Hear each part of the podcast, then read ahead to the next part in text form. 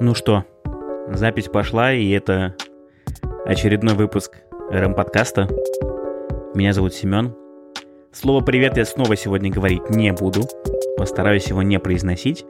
Хочу сегодня с вами поговорить на тему того, что в Телеграм появились комментарии.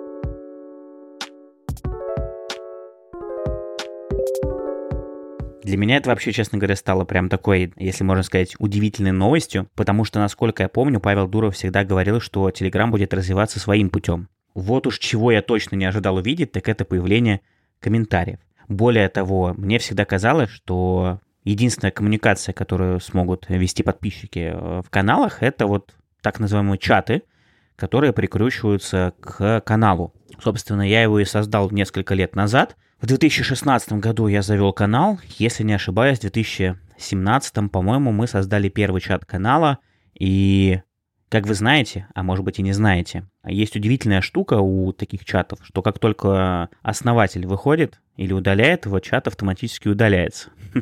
Вот так вот и произошло в 2017 году, потому что я в какой-то момент просто устал контролировать поток ходящих сообщений, который там приходил. На самом деле, в тот момент чаты представляли из себя совершенно другую штуку. Они вообще никак не были привязаны к каналам. Это была некая обособленная фишка Телеграма. И в 2017 году, пожалуй, можно было еще, ну, как мне кажется, получить из чатов что-то полезное и интересное. Они были небольшие, это были небольшие комьюнити, потому что каналы только начинали развиваться.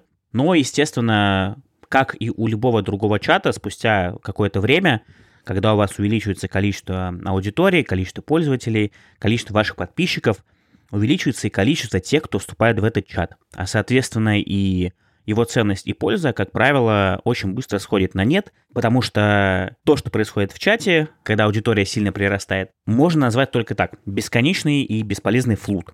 Я прекрасно помню это время, потому что, опять же, забегая немножечко назад, скажу, что у нас еще с 2013 года ВКонтакте был небольшой чат для своих ребят, кто общался офлайн, маркетологи, СММщики и прочие ребята, которые работали с рекламой и остальным. Мы сделали чат ВКонтакте, который назвали SMM-чатик. И с 2013 года он существовал по 2018, наверное, или 2017, пока мы его не перенесли из ВКонтакте в Телеграм. Все мои чаты, на самом деле, из ВКонтакте потихоньку давно, уже перекочевали в Телеграм, но сейчас не об этом.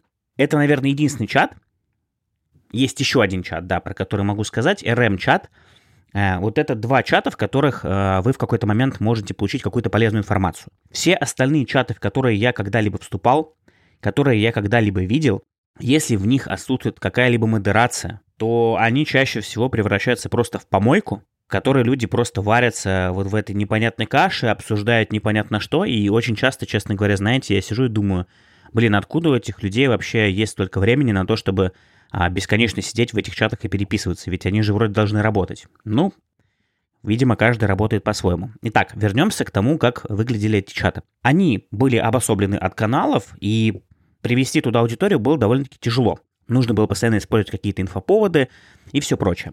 Если не ошибаюсь, по-моему, это было в 18 или в 19 году, наверное, даже в 19. Каналам добавили возможность добавлять эти самые чаты. Как это выглядело? То есть, когда вы пишете пост в канал, с правой стороны внизу, либо если вы подписчик канала, у вас внизу написано там э, «выключить уведомления», а с правой стороны у вас написано «обсудить», либо если это английская версия, то «дискас». Ну и, соответственно, вы нажимали на эту кнопку Discuss и сразу же попадали в чат, вступали в него и там могли общаться. В какой-то момент мне казалось, что это действительно крутая штука, потому что каждую новость можно было обсудить и прочее. Но представьте, когда в чате находится одновременно 2-4 тысячи человек, понятное дело, что больше из них э, часть не общается, это мертвый груз, который вообще практически не появляется, но условно даже если у вас есть костяк из, допустим, 10-20 человек, которые пишут регулярно, все эти обсуждения превращаются просто в полный и тотальный ад.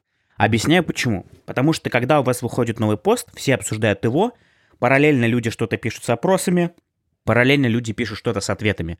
У вас получается сыр-бор, который ведет непонятно куда, и найти истоки ветки обсуждения крайне тяжело. И, наверное, с этой точки зрения введение комментариев к постам очень крутая продуманная штука. Потому что теперь, когда вы нажимаете комментировать, вы попадаете в этот же самый чат, но на конкретную ветку обсуждения с этими комментариями.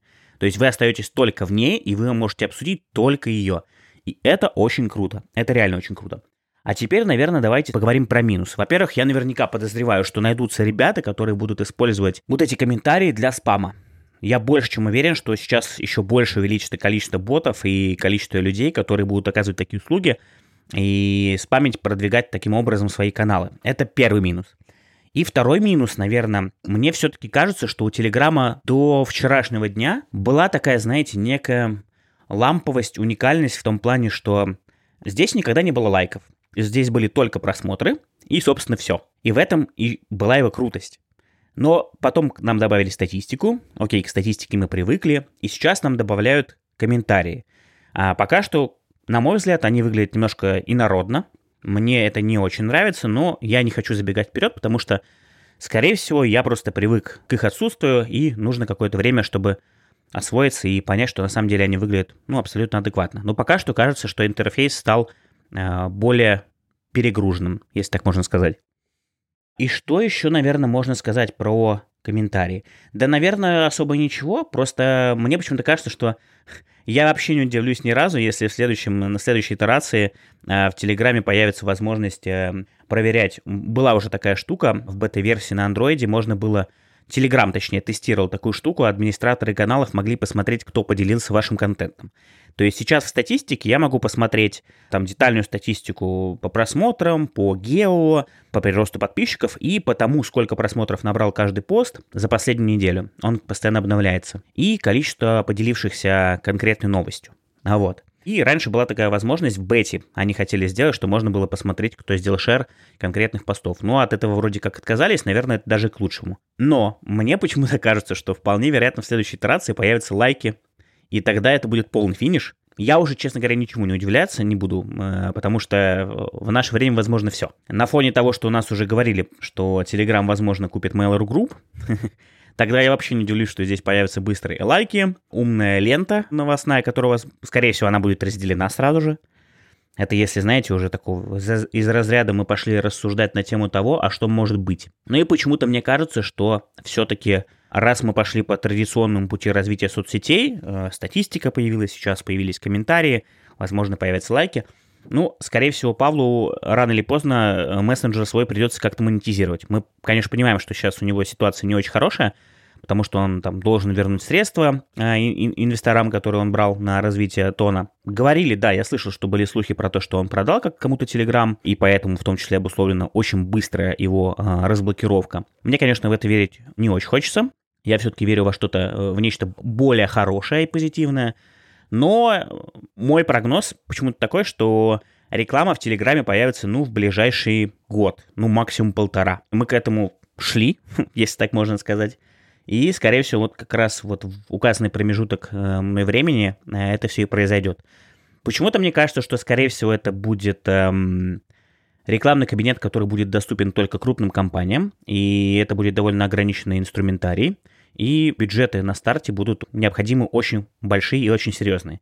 То есть таким образом мы сразу же минимизируем количество рекламы в мессенджере, отдав ее на откуп крупным брендам, которые могут занести большое количество денег и, соответственно, принести э, Телеграму хорошую прибыль.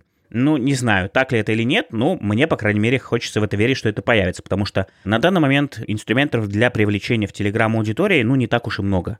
Это, так скажем, таргетированная реклама из других соцсетей, это покупка рекламы в других каналах, ну и это, наконец-таки, накрутка, про которую я вам уже рассказывал. Но каждый здесь решает для себя сам, что использовать. Могу лишь сказать, что таргетированная реклама и покупка рекламы в других каналов с каждым месяцем и годом становится все дороже и дороже. Поэтому, скорее всего, абсолютно логичным шагом будет вот как раз появление рекламного кабинета и рекламных инструментов уже внутри мессенджера. По крайней мере, это очень звучит логично. Пока что появились комментарии. Поживем и видим, как это будет. Ну и как-то так. Увидимся, наверное, с вами в следующем выпуске. И я вот уже третий выпуск записываю, так сказать, экспромтом. Не знаю, заходит ли вам такой формат или нет. А я просто нахожусь на даче. Я здесь сейчас живу, работаю. И вот я сажусь по вечерам после работы, и мне какая-то мысль в голову приходит, и я такой, опа, такой, знаете, сижу, опа, хм, а не записать ли мне подкаст? Сажусь и записываю. Не знаю, что из этого получится абсолютно. Мне кажется, что это такой некий для меня челлендж и эксперимент. Посмотрим, что из этого выйдет. До новых встреч. Пока-пока.